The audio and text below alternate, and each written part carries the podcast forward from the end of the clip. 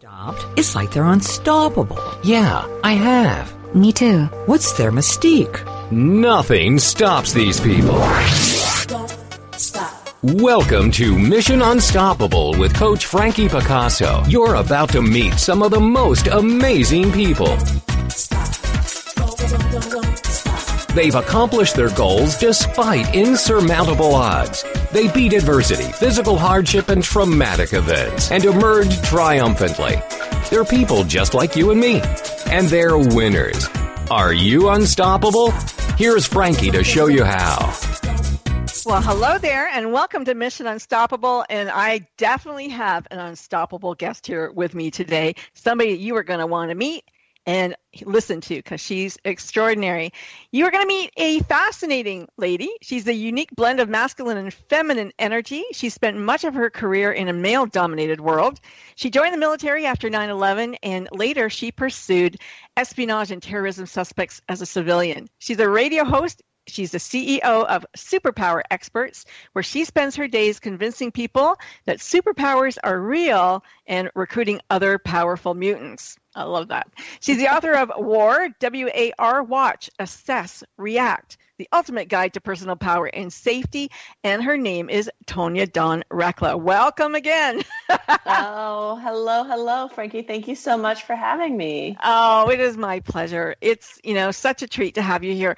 Your um, your book is amazing. It really oh, is. And you. I love what you're doing with you know superpower experts and i'm going to get to that. But you know i do like to take everybody on a journey back to the beginning because I, I, do want my my listeners to know how did you become unstoppable? And how they can come, become unstoppable too or at least believe they can. Um, right now they're mutants in training maybe. Or maybe they are unstoppable. I don't know. I like it. Yeah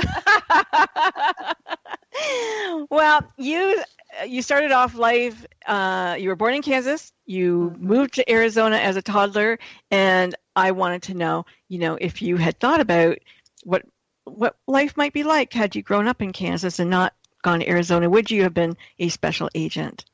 Oh my goodness. Well you know it's so hard to tell but i, I it, as I look back on my life in retrospect, I can absolutely see how all the pieces fit together. So I'd imagine if you took out one of those pieces or altered it, that the entire picture would change. So, um, you know, we went back and forth to Kansas a lot when I was a child. Uh, we had extended family there. And I remember on one trip we drove through Liberal, Kansas. And if you've never been there, it's very small. They've got Dorothy's house and the largest ball of twine. And oh, um, I remember my dad sharing with us that, you know, when we moved to Tucson, he had a job offer in Liberal or mm-hmm. Tucson, Arizona. And it was a big move for my folks to leave um, because no one had left yet. And so, um, you know, and I, and I remember very clearly kind of looking around going, wow, like what would it have been like growing up here instead of in Tucson? And I mean, Tucson mm-hmm. was a booming metropolis comparatively, right? So yeah. Um, so I, I, would probably imagine no. I, I, doubt that my life would have taken that trajectory. Uh, I'm sure it would have been interesting, nonetheless. I drove through Kansas once, and once. you know, I just remember, yeah, once. I just remember like you know, big skies, big open skies. Um, but I always wondered, like, why are people living here when they know a tornado's going to come and wreck it all for them? it's just inevitable. yeah, especially if you live in a trailer. Like, don't live in a trailer in Kansas. Oh, I know it's like it attracts them. I don't know. I know. exactly. It's like there's a, a lightning rod on top going. That's pretty funny. So were they farmers? You you know the family or what was some some were yeah some were. I still have an aunt and uncle who farm, and then my grandparents. So that that I have very very fond memories of the farm as a kid. And then my grandfather was really um, just brilliant and creative, and so he turned the farm into a quail farm. And so oh. he found a niche, like the ultimate like entrepreneur, you know, back in the yeah. day, and um, had all kinds of species of quail and it, it, was just i mean it was just amazing so many so many amazing memories yeah i i grew up on a farm too uh, we had a farm like yeah i didn't grow up on it but we stayed there a lot and i loved it just love love that whole life um, well and what's so, funny you, is that our first my husband and i our first entrepreneurial venture was recla ranch uh, oh. last day being Recla, and we raised chickens and rabbits and um, again the entrepreneurial blood. Um, I we sold over I think four thousand birds Wow. Because um, my husband told me, Justin said that I told him I wanted chickens, and we had a little um, eighth of an acre, you know, little house, you know, kind of concept. And, and and when I told him I wanted chickens, he's like, "That's great, but you have to figure out how to sell them." And I was like, "All right, challenge accepted." wow. so I found a niche market, and then we moved on to nine acres and developed the ranch and everything. So that's cool. it's very silly. No, you know, it's kind of fun though. You know, uh, yeah. uh, challenges are fun, right? I mean, uh, for me people like us, they're a lot of fun. For other people, you know, they don't like them so much. But um, did you have any siblings? Yep, yep. I have a younger brother, my baby brother, and an older sister. My baby brother is an officer in the Navy, and my sister lives in Canada. Um, and both are amazing human beings. Where does she live? I'm sure I don't um, know her. Just south of Edmonton. okay, okay. You know, people that always Canada is so small, right? Because uh, I'm I'm in Canada right here. You know, I live just outside of Toronto. And they go, "Do you know?" Uh, no, I don't. oh, funny. Yeah, yeah, it is kind of funny, actually. Um, I went to join the army once. Oh, I'm wow. a lot, younger, a lot older than you. I was a lot younger. I'm a lot older than you. But yeah, and they and well, first I went to join the Air Force. And I said, if I join the Air Force, will you let me fly? And they said, no. And I'm like, okay. So then, then why I, would I do that? yeah, yeah, exactly. And then I, I, went to the Navy. I go, if I join the Navy, will you let me fly? You know, and and they're like, no. And I'm like, okay. So I, I start to walk out, and the guy from the army, he he he runs out and he goes, hey, how come you didn't come in here? And I'm like, who the hell wants to join the army? yep. Yeah, well then that's If you have horses, maybe I'll be, you know, Mountie or something. Yeah, yeah, that was kind of funny. But you did, you know, you went, you you got the call like after 9/11. You got, ah, you know, something yeah. propelled you to go and go. No, they're not going to do this to us. It's so bizarre because when I was in college, my bachelor's degree was intercultural communication, and my master's degree was in the field of critical race theory, and a very liberal, very very. I mean, I, we picketed the Republican debates, like very like really anti-government, military, everything. And I, I, don't know. I think I think a series of events occurred, or I, am not even really sure. I can't say consciously what what occurred there, but um, something happened at 9/11, and at the time, you know, you laugh about the difference between the Air Force and the Army, and I don't know if it's the same in Canada, but here. Um, the Army is one of the easiest places to get a specific job if you enlist yeah. And so that was the thing. I had a master's degree and I was 27 and I went to the recruiter and they're like, well, you need to be an officer. And I was of like, of course. Oh. But the challenge with that was that you weren't guaranteed a job. Mm-hmm. So you could get be guaranteed your officer rank, but you weren't guaranteed what position or what, you know, kind of mm-hmm. type of specialty you would do. And so I enlisted and then they thought I was nuts and told me I couldn't do it, but I did it anyway. And so um, but but I wanted counterintelligence, and that mm-hmm. was the only job I would accept, and and that's that's what I did. I, I it still kind of baffles me. I'm not. It, none of it really makes any sense, but it worked out pretty well. Well, you know, if you're going to do it, I think that's where I would like to go because that's mm-hmm. pretty exciting. It was exciting. I mean, it so and, and, actually, I was in Louisville at the time. I, I, went to apply for all those jobs with the oh, military. Okay. But um, so tell tell me, you know, counterintelligence, like what about it really intrigued you? And what about like I mean, did you think was it the same as, you know, what you see on TV? was it or was it just like long hours of waiting and watching uh, and waiting and watching and Well, what's so funny about that question is that you know my my army career was very short because I got medically discharged. I got um, pretty seriously injured and so I was only in um, active duty for about a year and four months, and then they medically discharged. It would have been a little bit shorter, but I was very stubborn and I resisted, mm-hmm. and I didn't want to get discharged. And I had orders to Germany, and I wanted to go to Germany. Like I had all this drama. Wow. But, um, but in the course of that, an agency had kind of caught wind of me and, and then recruited me out of that. And so, as if I had stayed enlisted, I, it, it would have looked nothing like what it did on TV and in the movies. Um, but because I, you know, events turned and I was recruited by this agency, I was able to do, um, like my husband tells people, I got to do all the sexy stuff because he he's in the field. He was in the field also. Okay. Um, Is that where you met? Yeah, well, we met teaching at the counterintelligence special agent course. Oh, okay. Um, when we taught we we taught new agents, and so um, you know, so I did get to do surveillance, and I did get to do in, um, in you know the investigative aspects of espionage. And what appealed to me about espionage or the counter intel arena was the mind game. I mm-hmm. really have always been fascinated with human behavior, and espionage is just a really unique arena. Um, it, it's a difficult crime to convict for. And so there's a lot of mind games that go into it. It's kind of a big chess game. Um, and that really appealed to me, puzzling think, all of that. Do you think that, um, and I'm going to say this, you know, loosely, or maybe not so much, but as a woman, you know, we, I think we tend to have a, um, use our use our intuition a lot more than men do. So as as a female in counterintelligence, I would assume that intuition played a, a large part in what you did, and and it's funny because you can't always prove it um, to other people, the you know the engineer types in the room, but it, I wonder if if that helped. Far more than I realized at the time. Mm-hmm. Um, in fact, I always kind of felt like a fish out of water. One, because it, it, was a very hyper masculine virus. So not only was I in the Intel arena, but I was also embedded in the military within the Intel arena. And so, um, you know, it was like double dose of just hyper patriarchy, you know, masculine energy, kind of the the eat your own mentality. Um, counter intel is a tough field. Any any field that where stuff is classified, yeah. I think is a tough field because it's like you can't. The only the only way people found out what you did is if you screwed up. Yeah. Um, and so you got all these, you know, alpha type personalities kind of in the midst of this, and, and the only people you can really talk to about what you do are people who are doing the same thing. So it's not a big deal right? So you don't get the accolades. You don't really get yeah. the the. Like, oh my god, are you ever yeah. amazing? yeah, because you, you, can't tell anybody, you know. So it creates yeah. this really interesting mix of energy. And um, what did so you tell people you did?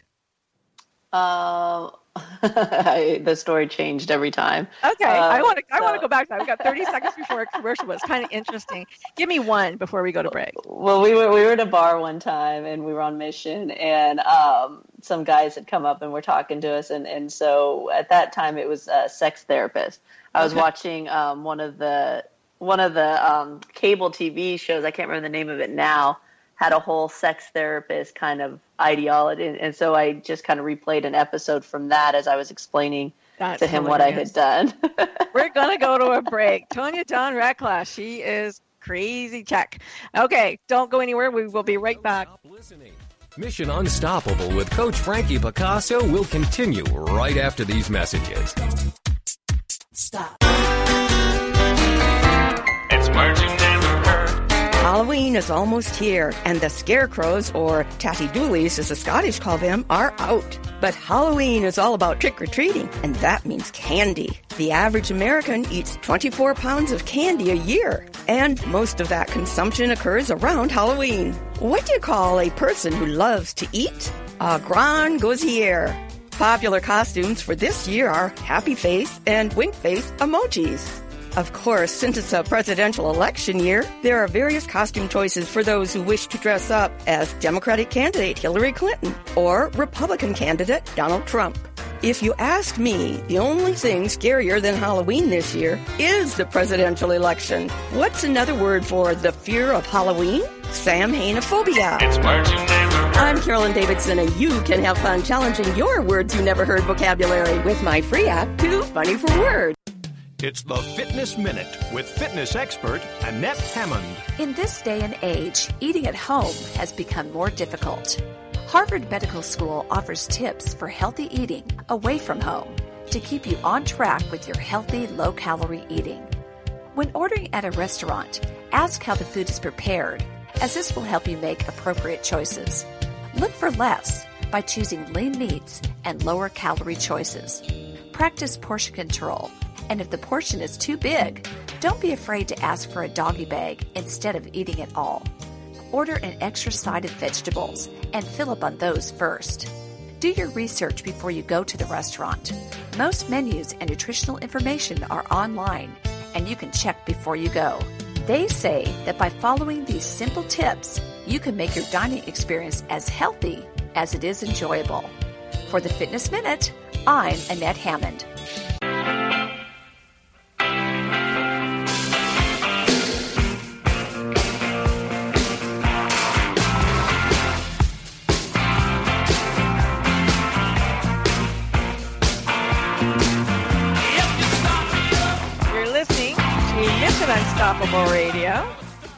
I am your host, Frankie Picasso. My guest today is Tonya Dawn Recla. And before we went to break, she was telling us that her alter ego personality, one of them, was a sex therapist because, you know, when you're a super spy, you can't tell people who you really are. so, like, you're the only chick in the game, and, you know, you're hanging out in a bar. Uh, were you hanging out with the other guys? Or by I yourself? was. Yeah, actually, Oh, yeah, actually, that that mission we actually had a couple other females on the team, which was Oh, very okay. rare. Very Yeah. rare. So that's pretty cool. Um, uh, oh my gosh, sex therapist. And, and did they believe you? Oh my gosh! Oh my! Well, one of the, one of the other females on the team jumped in the middle, and she she said she'd been one of my clients, and so he's like, "Well, what did you do for her?" And we had this guy going like, uh, we said that you know she her her husband wasn't satisfied with their sex life, and so he was wanting her to dress up in these outfits, and we, I mean we got going with it, and by the time we were done, he's like. Well, where would somebody like find someone like you if they wanted help in that area? And I'm like, oh, the yellow pages. Yeah, like that's. Like, Yeah, that's a good place for like, Yeah. where do, where do you look up? I'm like, oh, psychologist. It's a you look up psychology, and then under psychology, it'll be sex therapy. I was like, oh my gosh, Tonya, shut up. This poor guy. Yeah, he was already he was salivating at the end of it all for sure. He was very tempted. Were you single then? I was. It was very challenging to be in a relationship in that field. Yeah, I Um, would imagine. Yeah, a lot of divorce in that in that arena. Yeah. Uh, what was the? I, I know that you know we talk about no fear, and you talk you, re, you talk a lot about it in your book, um, actually in War. But you know, I mean, everybody has a healthy amount of fear because it keeps you alive. I think. Um, what what was the scariest thing you ever did? Can you say? Um, yeah, I, I felt like I was really, really terrible um, at surveillance, especially like in the car. I, I didn't mind it so much. I felt a little more protected. On the ground, um, it was terrible. And I remember, I just my mind doesn't work that way. Like you were asking before about the intuition and stuff, and my mind just doesn't work in details. Like I, it works very abstractly and conceptually. And so it, it was um, the detail piece of it really escaped me. And so, you know, getting on the ground on a mission um, when you hadn't seen the target, you, you you had a description, you had pictures, but it's, it's nothing that's like like seeing the person Sure. in real life. And, and we had a target one time that that was a pretty bad character, and I will never forget going face to face with him. And, and that was never the goal of surveillance, but but I just you know, all of a sudden I'm looking at this guy and he kind of makes contact with me and smiles like, you know, he's trying to pick me up. And I was like, oh, okay.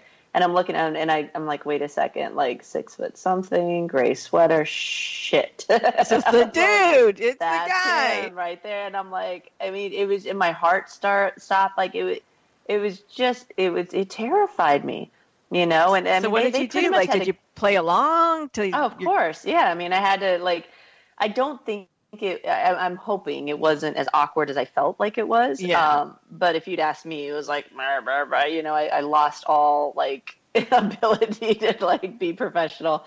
Um, and, And he probably thought he was it. just so hunky that you just went. yeah, I like gaga. gaga over him. Yeah, which is great. but again, in surveillance, like the key is to, to not be detected. So Sure. I, that that's an error in and of itself. But it was, um, but they, I mean, my team, I mean, they'd have to kick me out of the car, and they and they did one time. I was super resistant to, and that, and, and I ended up testifying in federal court because of it. And I'm like, come on.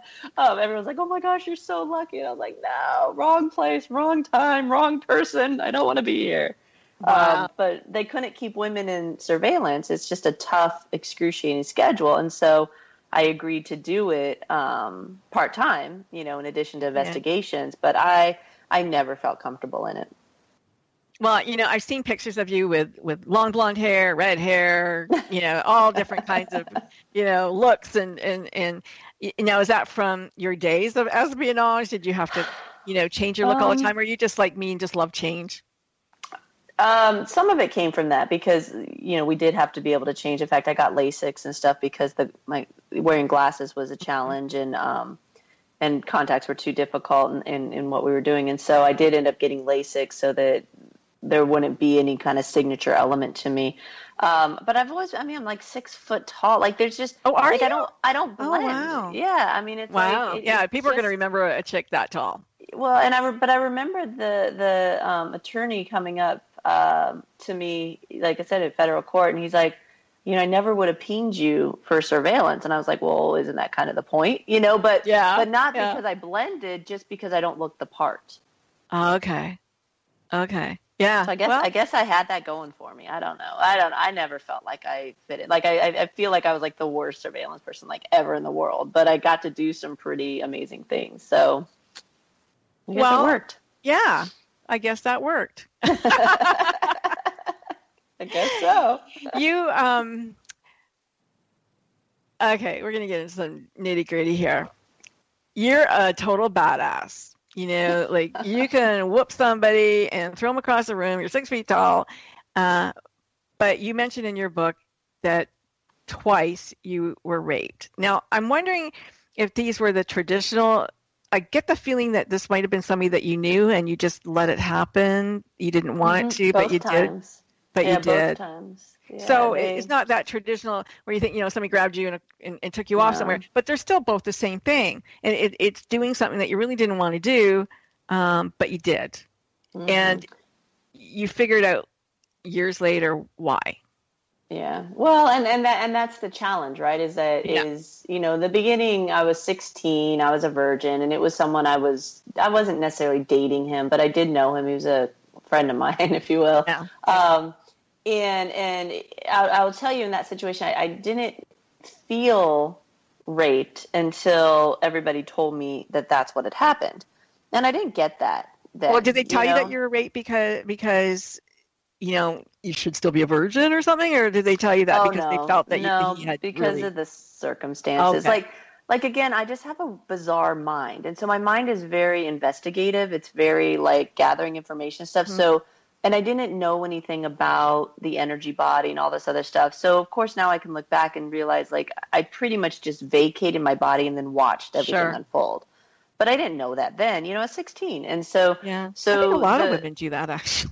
they do. Well, we work with a ton of people Yeah. um, that that's a very natural part of trauma, and trauma can be anything from somebody looking at you funny, and then you internalize it and fragment out, and you you leave your body because it's an uncomfortable situation. Yeah. So trauma takes all kinds of different kind of roles in our existence, but um, but in that situation, the details, I mean, certainly qualify as rape. I, Sure. It just wasn't necessarily a violent rape, and part of that was my own you know, vacating the situation energetically.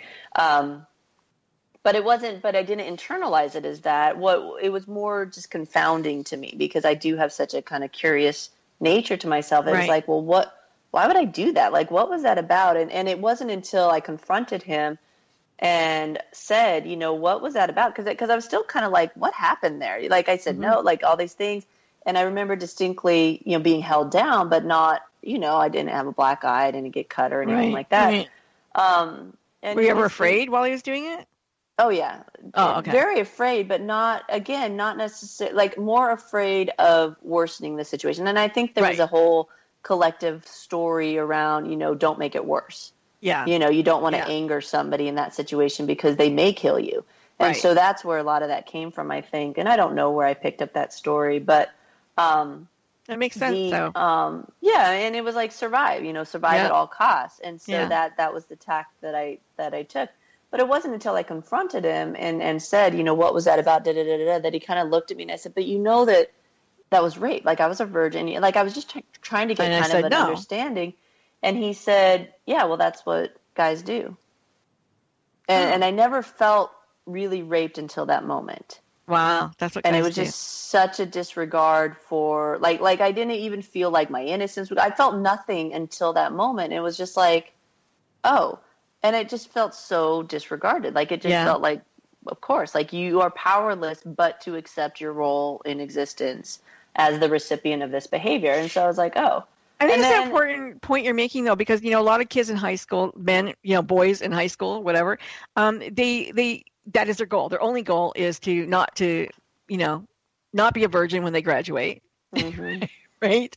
And and at all costs find find a willing vagina. And if you can't Yeah. find a willing one, get one that you know right. isn't going to say no. Well, we have such a screwed up sense of how to raise kids and communication Yeah. and everything. We're still, regardless of how far we've come, we still teach girls that it's not okay to want it, and we still teach teach boys that your job is to pursue it. And so it's like well, of course we have some screwed up communication, right? Like, and I can, you know, and I can see how it all unfolded. And, and to his credit, it was like that's the message he got, you know. Right. So it's like, you know, blah blah blah blah blah, all that all that gobbledygook, and you know, so so I'm at least trying to do my part in um, encouraging people to be a bit more honest in their communication, especially with themselves. Um, because one of the things I hadn't done is I didn't really know what my comfortable boundaries were. I was I was just so curious and like again investigative. Like it was all a big Sure. research project to be like, oh, why would he do that? And what's But then about? years And then, you know, later, when you had all the military training and you, and you knew that you could, you know, whip his ass. And I would have told you that I had done all kinds of therapy, all and that I was cured, Yeah. right? Like I had, Yeah. I had worked through everything. Um, and, and like, you know, like you were leading up to it, and it happened again. And it, we were on a mission and it was a team member. Um, and I would just remember thinking very clearly, clearly to myself, it was like I was that 16 year old girl again. And I mean, I was armed. I got, this was Mm. Yeah. ridiculous, you know, Yeah. but it, but it was, uh, you know, all I could play out in my head. And, and when I was younger, it was, you know, th- there was all these other people that I didn't want to implicate in the process. So I didn't want my parents to have to deal with it. I didn't want my younger brother to have to deal with like all these things. And the same thing came up years later, but it was the mission. You know, I, they would they would have stopped the mission because you can't obviously have that going on on a team. Right. And, And, you would have been um, blamed. Oh well, I don't know that that's the case, but I think I there was suspect some you of might that have been story. blamed. Because women Uh, are always well, blamed. You know, that, yeah. he couldn't help himself. You were too beautiful. You're this or that or whatever the case is, right? No, truly. wiles. Yeah, you're feminine wiles because women are, you know, that the gender, you know, talk about the gender differences. Um, again, you know, we all know that women are sluts if they have sex and men are heroes kind of thing. So, you know, it's still that way. It's still that way. We're going to go to a commercial break. If you differ in opinion, let us know. That's fine. I love a differing opinion. I'm all for it. So you can actually it's 903 uh what's the number here? 787 no, what's the number? Lisa 787. Yeah, 5887. I was almost right there. 903 787 5887. You can call us if you want, uh, if you think, you know, differently, but it's okay. We're going to come back with more Tonya Dawn Recla. Don't go anywhere.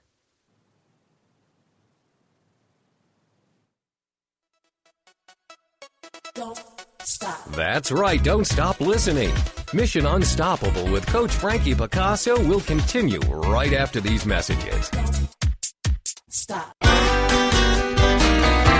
It's words you never heard. We have a book titled The Art of Doing Nothing by Veronica Bien in our guest room by the bed. I'm telling you, this book is an impossible challenge. In the state of Maine, it's said that someone who bottoms chairs for a living is lazy, presumably because one's bottom is perpetually in the chair. To sazzle means to laze around or perform a task in a sloppy way. The word is mainly found in New England. A quote from 1848 describes the term as used by housekeepers in certain parts of Connecticut to refer to a lazy person. Other words for lazy people are abbey lubbards, scabberlatchers, and slaughter pooches. To me, the ultimate loblolly is someone who is too lazy to even fake like they're working. It's words you never heard. I'm Carolyn Davidson, and you can have fun challenging your words you never heard vocabulary with my free app, Too Funny for Words. It's the Fitness Minute with fitness expert Annette Hammond. What do nuts, fish, spinach, dairy, and bananas have in common? For one thing, they contain high amounts of potassium and can cut your risk for a stroke by as much as 21%.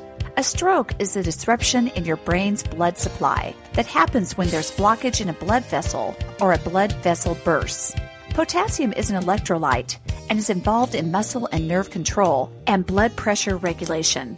It's needed for maintaining the body's fluid balance. Studies have suggested that diets high in potassium help maintain a healthy blood pressure and possibly protect against stroke and heart disease.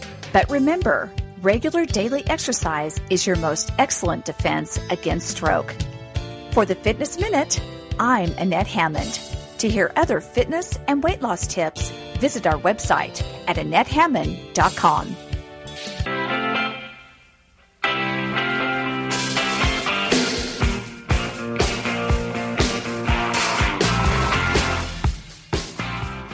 And we are back with my guest, Tonya.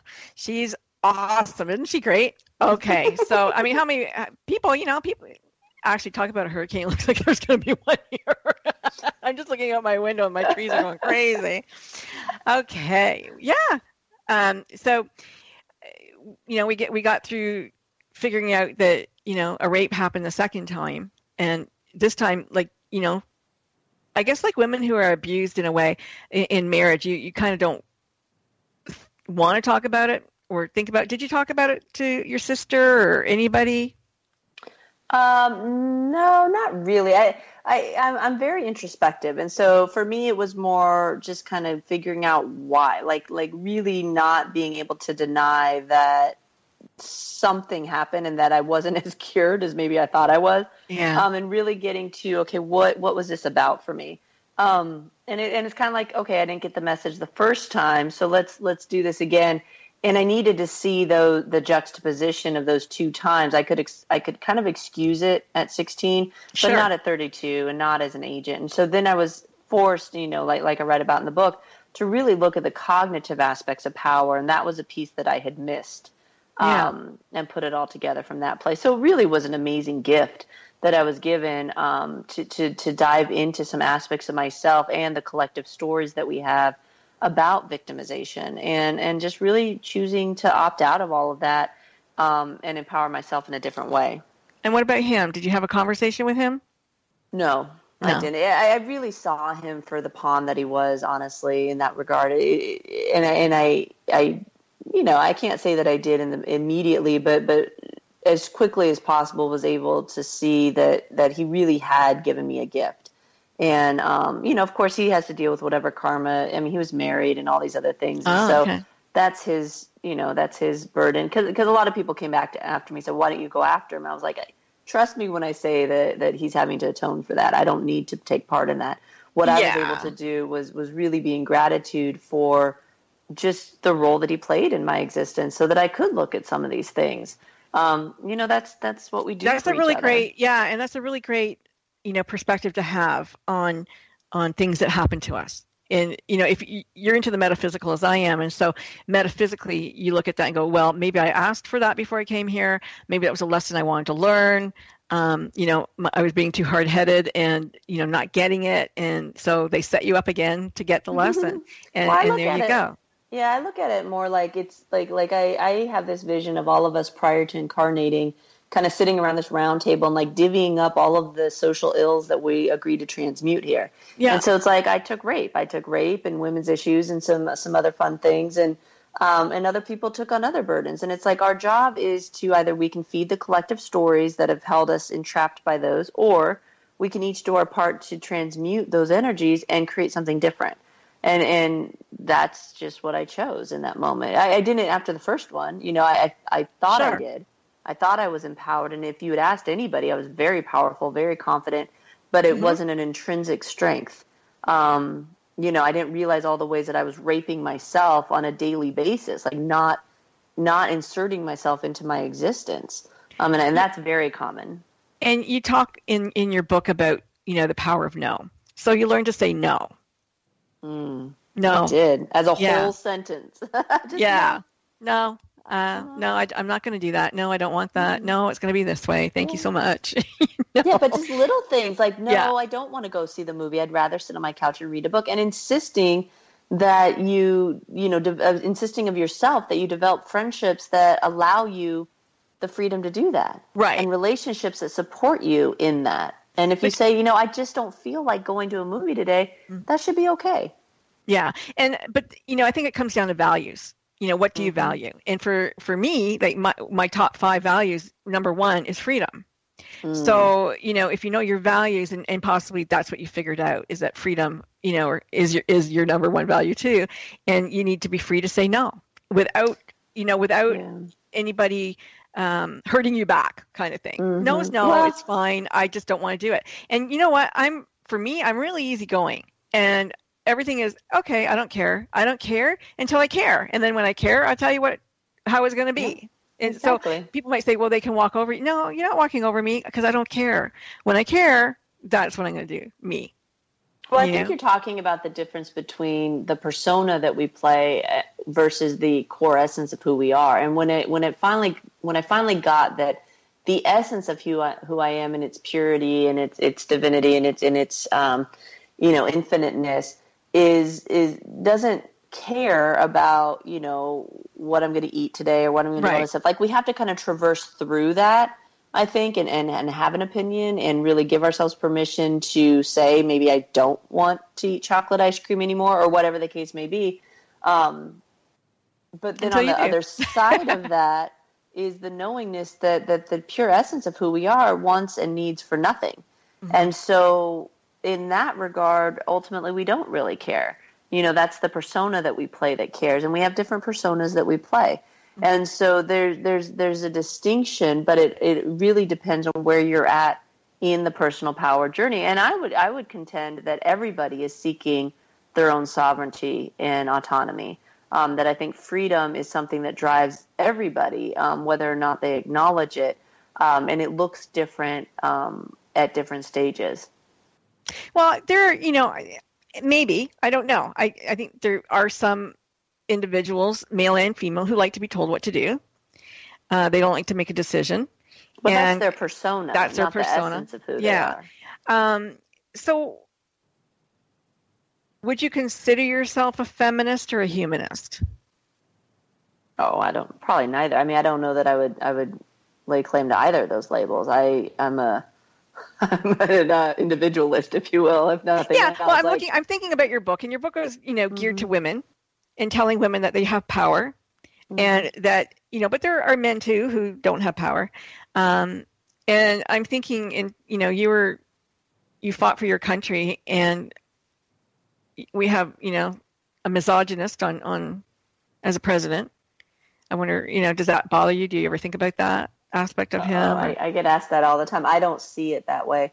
okay. Um, I see that as a collective, we're not done with that archetype. When we're done with that archetype, nobody will need to play it anymore. We've asked him to play a role, so we Mhm. can either point fingers and blame him for taking on the role that we've asked him to play, or we can look at what does that serve in our collective and how do we transmute it so that we no longer need somebody to play that role. and that is a very enlightened way to look at it. I don't know if, the, if everybody's there yet, but I like it. you know, and, and it, it's interesting because um, Byron Katie said something very similar. You know, like she, people were all in a, oh my god, oh my god, oh my god, you know, Chicken Little, right? She goes, yeah, but is the sky really falling? Like, can you 100% really say that it Mhm. is? And they're like, no, okay, well then why are you going there? Until it does, not only that, don't go there. We, we asked for change. yeah, Like it, I was really shocked at how many thought leaders, new age, like enlightened individuals who kind of tout themselves as being these spiritual leaders, um, gave into that fear story, and and it, it's it was baffling to me until I kind of saw what was happening, and it, it was, but but ultimately we asked for change. We don't we don't get to control for change. Like Right. change is change, and it's chaotic, and it's messy, and it's gross and it's like we just get to swim around in it for a minute until we integrate what needs to be integrated. I, to me, it actually shows the insecurity and the fear of individuals who want to kind of blame and point fingers more than it says anything about him. In fact, uh, you know, I, I on, on a very, very, very high level, I honor the fact that he agreed to play that role. It's Mhm. showing us the dark underbelly of all of us yeah, and we can ignore it and we can make it about him or we can take ownership and say um, this is ours like Yeah. collectively individually this is ours and if it's triggering you if what i'm saying right now is triggering you you can take it as an opportunity to look at yourself or, or you can keep pointing fingers but pointing fingers and laying blame just forces us to live more of the same Yeah. Well, you're right. Change happens best in chaos. And it's a lot easier to accept when everything is it's true. When things are chaotic and you know you're in a crisis and and everything comes back like all the particles fall in a different way. The it you know the last time I asked for something to change in my life, um, I got whacked with a tree trunk, really, and, and Literally. and- yeah, r- really, and and I'm like, okay, I really want things to change in my life now, but please, please don't make it go the same way. I don't want to go the same way as I went last time. I, well, and they, and they don't have to. They don't Yeah. have to. We're just all addicted to that story. Yeah. And it's like, and until we're ready to release that, we'll, we'll keep acting it out. Like it really is. This life is very simple. Like it's very symbolic and it's very easy. It's just we're addicted to the tumultuousness. We're addicted to our dramas. It makes us feel alive. It, it, we're miserable, but we're comfortable in our misery. And so what's ironic is is that the chaos and everything else, it's just everybody's living out their own personal hell. We just like to pretend that it's a it's a collective experience. But it's like really like cuz if you just take a second and step back and elevate, what's really wrong? Like what's really happened? You know, we in our superpower net, it's our membership base for people who really want to play in these more abstract levels. Mm-hmm. And during the election and after the election, I challenged people to take a stance without trying to take someone else's power, you know? And so it's like, well, he's a bully, he's a this. I said, okay. And he's also a father, and he's also a son, and he's also a husband, and somebody loves him. So Mm-hmm. how is it possible that he's just this singularity when none of us are? We're all very multifaceted. So to say he's a misogynist is is really only forcing that projection to continue.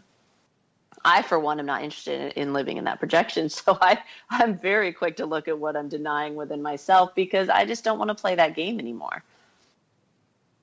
Interesting. Very interesting. It you know, if you like what Tonya has to say, go to her website at Superpower Experts and look look her up. Look at, you know, what her group is is all about. She has a community there. Um, let's talk about that community for a moment. You you oh, we're going to go to a break in a minute. Okay, well, let me preface it with this then. You say that personal power can only take you so far. When you really want to change the world, you need superpower. And so you and your husband, I think, came up with superpower experts. And it's an amazing, you know, you got a great show and it's an amazing concept. And you talk about, you know, these mutants that you're searching for. And it, it's very cute and cool. But really, you know, every single one of us you say has a superpower and i believe that i think that we do not always recognized not always you know self-actualized but it's there if you know you care to start looking for it um, and when i come back from our break let's talk about the different kinds of superpowers you know because people think well I, I don't do this and i don't do that but let's talk about what could be a superpower and what different people are presenting and and what you believe them to be because I think that's kind of cool.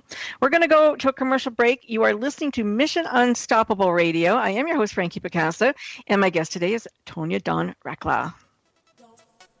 That's right, don't stop listening. Mission Unstoppable with Coach Frankie Picasso will continue right after these messages.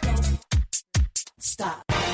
Congratulations on being the proud owner of an adorable, soft, cuddly, sweet smelling, smiling, cooing, hungry, tired, gassy, screaming little bundle of joy. So now what? Where's the owner's manual for this thing? Where are my instructions? Right here. It's baby and toddler instructions with Blythe Lipman on TogiNet.com. Infant care specialist Blythe Lipman has worked with babies for over 20 years and works extensively with new parents, providing workshops, in home visits, tips, and daily phone calls to ease those frazzled nerves. With baby and toddler instructions, you can get the advice you need on how to survive and enjoy your baby's first year. For more information on Blythe and how she can help you, go to babyinstructions.com. From 32 ways to stop a baby from crying to 14 ways to get a baby to eat and so much more. It's Baby and Toddler Instructions with Blythe Lipman on TogiNet.com.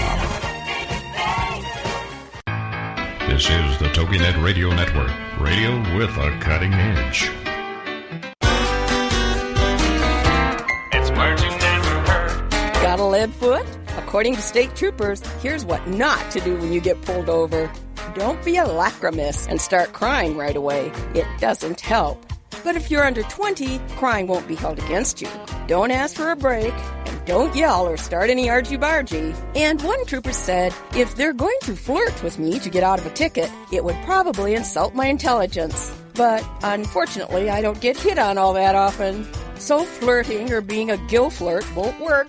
Did you know that 15% of all drivers get 76% of all traffic tickets? And the odds of winning if you challenge a traffic ticket in court are 1 in 3. So what should you do when you get pulled over for speeding? Be courteous to the officer and most of all, be honest. It's words you never heard. I'm Carolyn Davidson, and you can have fun challenging your words you never heard vocabulary with my free app, Too Funny for Words.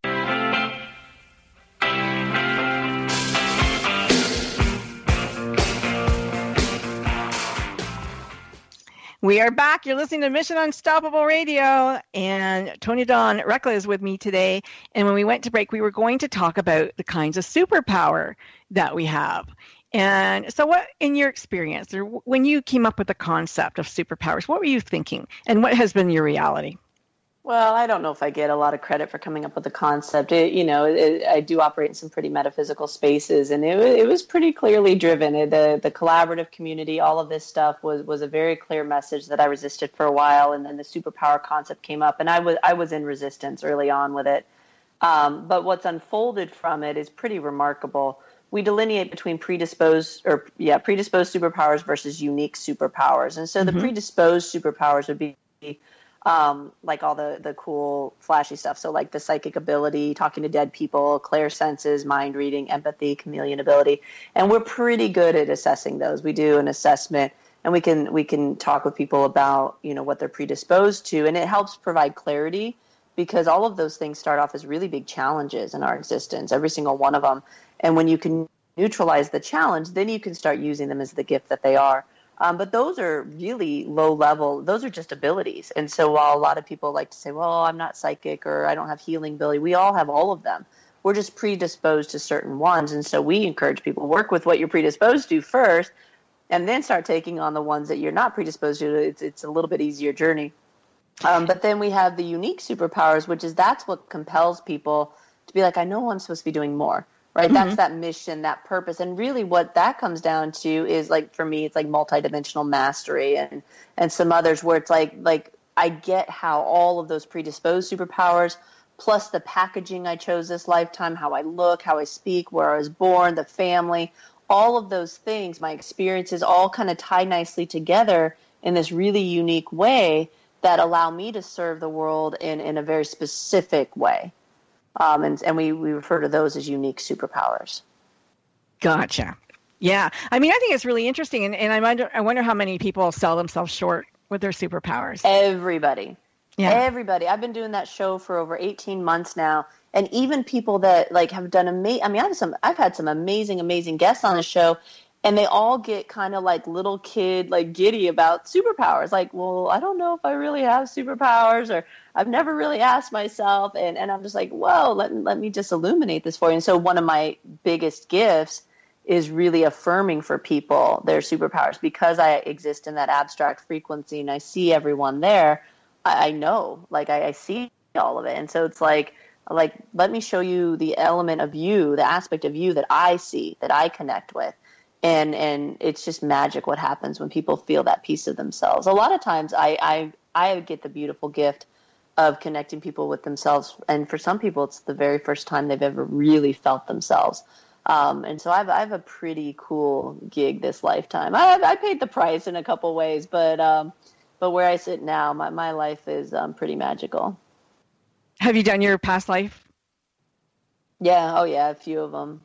Yeah, but it's but I don't but but once you start playing in those abstract frequencies, past, present, and future, the time lapse kind of goes away, and there's there's no separation between any of that. There's no separation between you and me, you or me, I am you. Like the the synergy in that abstract frequency space, time and space just kind of go away.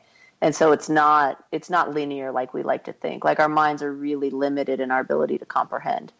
Yeah. Um yeah, I'm not going to go there. Hold on. the um, okay, we're going to go here. You had some interesting people that you hung out with. You uh, you taught in Mexico. You organized a Fortune 500 conference in Italy, and you served as an instructor for a worldwide entrepreneurship organization alongside Bob Proctor, Les Brown, Sharon Lechter, David Corbin, other influential people. What was that like for you? Well, we still do that. My husband and I um, contribute in a lot of different ways, and one of our favorite is to that community you're speaking of, CEO Space um, is one of the most um, is, is, one of the forerunners, in my opinion, in um, business cooperative theory, and is just creating huge, huge, huge ripples of change in the world. Um, and so that that's become our business family. We've raised our daughter there. She's seven and is one of the hosts of our podcast. She hosts Superpower Kids. Um, she's done five or six different businesses. Um, and she's writing a book right now that's getting sponsorship. Um, anybody wants to be a part of her best-selling book about young entrepreneurship. Um, she she's on a pretty magical journey, but but she's a lot of the reason why my husband and I do what we do.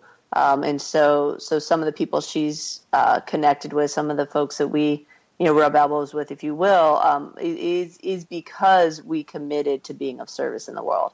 And so we find uh, organizations that allow us to do that freely and with open hearts and um, the payback is 10 20 fold it's amazing. Yeah it is amazing.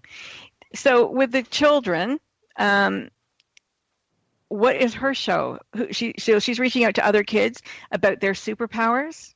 She interviews adults and kids. So she interviewed ah. um, jp sears. She interviewed uh-huh. cathy lee crosby the original wonder woman.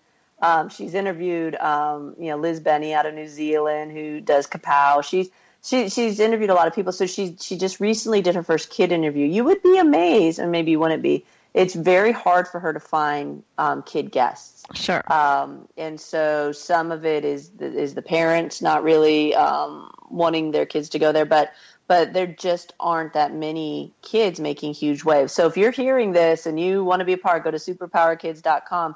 She loves to interview, especially girls. She picked up really quickly. She goes, "Mom, most of my guests are either women or they're boys. Mm-hmm. You know, women or men or boys. She goes, "Where are the girl entrepreneurs? Where are the girls that are doing this stuff?" And I was like, hmm, "Guess you got to go find them, huh?" You know, so she's and they're out there. I know they're out, out there. Yeah, yep. yeah, so they're out there. She wants to connect with them. Um, a lot of it is people just don't get it. Like they don't have a box to put her in.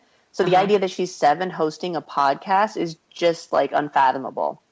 Um, like a legit podcast. And so um, but it's real. Like you can go to our site and watch it. She was our first show that we launched after launching the podcast. We're in the process of launching four more. So we're going to be hosting five different shows under this uh, moniker, and we'll have we'll have many many more, I'd imagine. Um, but that's part of the collaborative nature that we um, practice at Superpower Experts. Yeah, very cool. I love that. you know, you're never too never too young. Actually, um, yeah. Yesterday, I, I was I just heard about a conference going to be happening um, for kids to to um, talk about innovative thinking and, and you know the kinds of thinking that that you're talking about and and it's going to be held I think in November or something. I'm going to be talking to that lady very shortly. Very cool. Yeah, maybe so that, connect her. Neva's got like yeah, five speaking engagements between now and the end of the year One's in front of a, a, a an audience about 2,500 people. She's doing a keynote. Um, wow. So it's like she's yeah her she blew up here over the last few months, and um, her her her light's just so bright. But she does the work. People ask us all the time, like, how how does this happen? I'm like, she does the work. Like like she she works harder at this growth stuff than just about anybody, and she manages her triggers, and she um, walks the talk and she asks for assistance in moving things and asks for different perspectives and is willing to kind of associate with those higher frequencies, she does the work. Uh, so there's no silver spoon in this girl's mouth. Like we didn't, that wasn't the world she grew up in, but she willingly faces her demons on a regular basis. Wow. Like what? What would be her demon? Oh my gosh, she she is so powerful, and as you can imagine, with with that kind of power, the flip side of that coin is some pretty dark like tight gripping not not dark just strong. The ego is strong. And um and that's going to be where her magic is going to lie in in harnessing both of those and and managing them. And so she she has to manage all that. And it's um uh, it's just amazing to watch. But she'll go in and go we have a room called the vortex and she'll go sit and grab some crystals and sit down and kind of be or she'll come to me and say mom help me move this stuff you know like she's gotten to the place where she's like, it's just too uncomfortable to stay in the throes of ego or anything of a low frequency. And she's willing to do the work to um, alleviate some of that and to transmute it. Um, it's pretty remarkable. Kids are amazing. Yeah, kids are amazing, and they're very close, you know, to to the metaphysical, and like they're open to it. They're open to mm-hmm. uh, the energies, and they feel it. They haven't, you know, gotten um, numb yet. mm-hmm. and, and yep. usually, like they're very open at the very beginning and, and early ages, and you know we're the ones that that kind of say, no, no, that's not real. You don't hear that. You don't mm-hmm. see that. You mm-hmm. don't. Uh, it's not. It's not there. And yet, you know, these children are coming in being Oh, born yeah. now with you know and even even you know with the higher incidence of like even autism and, and being on the spectrum that is you know to me all about um, just being really open and and not being able to handle it yet really that's what i believe anyway Yep, and Um, that, that's a big motivating factor for us is to not shut her down and to not Yeah. program her in the in, in shutting that down. So well we got another two minutes i think left in the show about that what is it that you want people to know I just I think it would be magical if if, if people would just trust the the highest element of who they are. We're, we all know it. We we are all hearing it. We're ta- we're trying to talk to ourselves from that space. It's just the fear that gets in the way of that, and and the programs and everything else. But it's all rooted in fear, and and actually it's all rooted in fear of survival. Mm-hmm. And so take a moment each day just to connect with that space because it feeds us. Ultimately, we're all desperately seeking connection with ourselves, with each other, with source, divine, whatever you want to call it, the universe, God, whatever floats your boat. But that just take a moment each day to connect into that space because you are that. You do exist there. And the petty kind of insecurities and everything else that comes up in life, like it, those are just stories.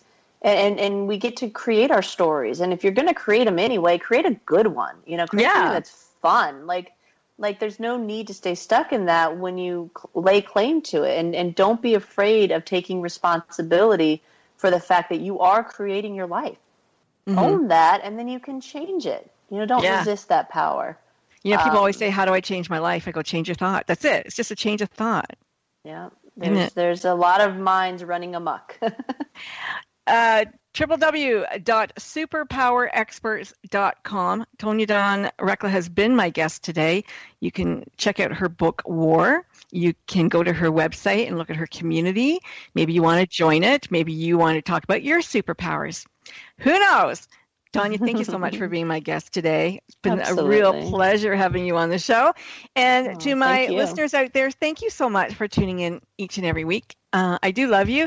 And we will be back on Thursday with Frankie Sense and more if you listen to that show. If not, I'll be back next week with another Mission Unstoppable and an unstoppable guest. And I want to thank my producer, Lisa, today for doing such a great job. And we will see you next week. Thanks so much. Take care. Bye bye.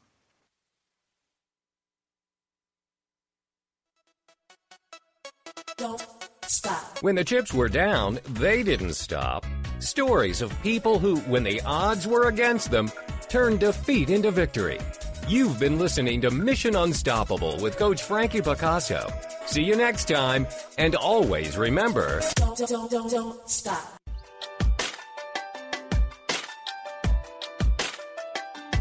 Welcome to the living room, a cozy place of candid conversation.